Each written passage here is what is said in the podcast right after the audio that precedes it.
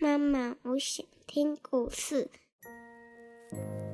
亲爱的小宝贝，你现在可以用你舒服的姿势躺下，眼睛轻轻的闭上，让苹果妈妈一天说一个故事，陪你进入梦乡。今天，苹果妈妈想说一个有瓜牛、兔子，还有小山猪巴豆的故事，名字叫做《好开心的事》。瓜牛小不点啊，陶醉的迎着风，念着诗。太阳亮晃晃，瓜牛在兔子先生的额头上溜滑梯。一会儿高，一会儿低，太阳笑得摇摇晃晃。一路上啊，他开始一直乱唱。他虽然啊紧紧地吸附在兔子先生的额头上，但是他偶尔还是会大胆地全身放松，随着兔子先生跳跃的节拍起伏。不过啊，这个举动可把一向谨慎的兔子先生吓得半死，生怕一个大颠簸。瓜牛小不点儿就栽了个大跟头，瓜牛小不点啊，接着又在那里一边念念啊念，我要拉着兔子先生的长耳朵荡秋千，哈哈哈，在空中画个大弧线，荡过来又哇呵呵荡过去。兔子先生一听啊，马上刹住跳跃的脚步，突然震荡的弧度啊，让瓜牛小不点雀跃不已。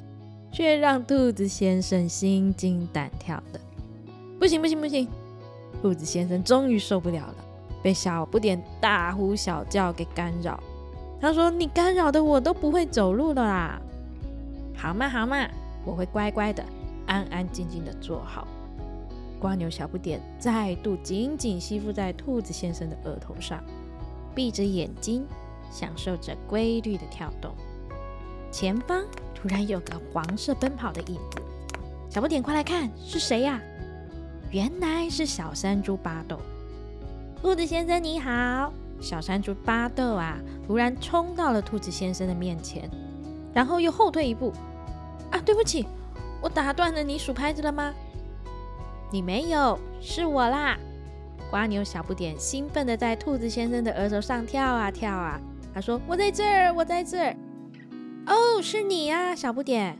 小山猪巴豆冲过去，抱着兔子先生的额头，害兔子先生失去了重心，没站稳，双双跌倒在地。兔子先生并没有因为跌倒而生气，反而啊，第一个反应是摸摸额头。小不点还在这儿吗？糟糕！小山猪巴豆这才意识到他闯祸了。小不点，小不点，你在哪儿？你在哪？哈哈哈哈哈哈！我在巴豆的头顶上啦！小不点笑得上气不接下气。你、你、你什么时候跑过去的？兔子先生这样问。就在刚刚啊！巴豆一头撞过来的时候，我就飞了起来。哦天哪，也太危险了吧！兔子先生微微的皱眉，没抓牢，壳就摔破了。对不起。小山猪巴豆一连说了好几次：“对不起，对不起，对不起，对不起，不太不小心的。”因为开心嘛。瓜牛小不点儿一点都不觉得危险，反而觉得飞起来的瞬间啊，觉得很神奇。嗯，我也真的很开心哎。小山猪巴豆说：“我爸爸终于肯让我一个人出门了，太好了。那么以后你可以常常来迷雾森林找我玩了。”小山猪巴豆摇摇头说。还是要有人陪才可以啊！山猪爸爸的考量是对的，兔子先生说：“迷雾森林对小山猪来说还是挺危险的呢。”可是现在不一定只有爸爸妈妈陪我才能进迷雾森林哦。小山猪炯炯有神的看着兔子先生。爸爸说：“如果兔子先生陪我去，他就放心；蜻蜓说要陪我去，爸爸就不肯。可不可以呢，兔子先生？”小山猪巴豆楚楚可怜的直盯着兔子先生，好不好啦，兔子先生？瓜牛小不甜也替巴豆求情。哎哎，兔子先生没说什么，只是啊，看他的表情就知道被山猪爸爸肯定，是值得骄傲的事情。被小山猪巴豆还有小瓜牛小不点信任，也是件令人很开心的事情呢。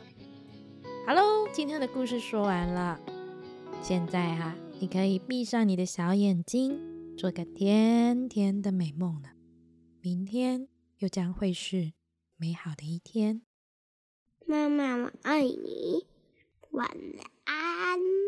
晚安，我的小宝贝。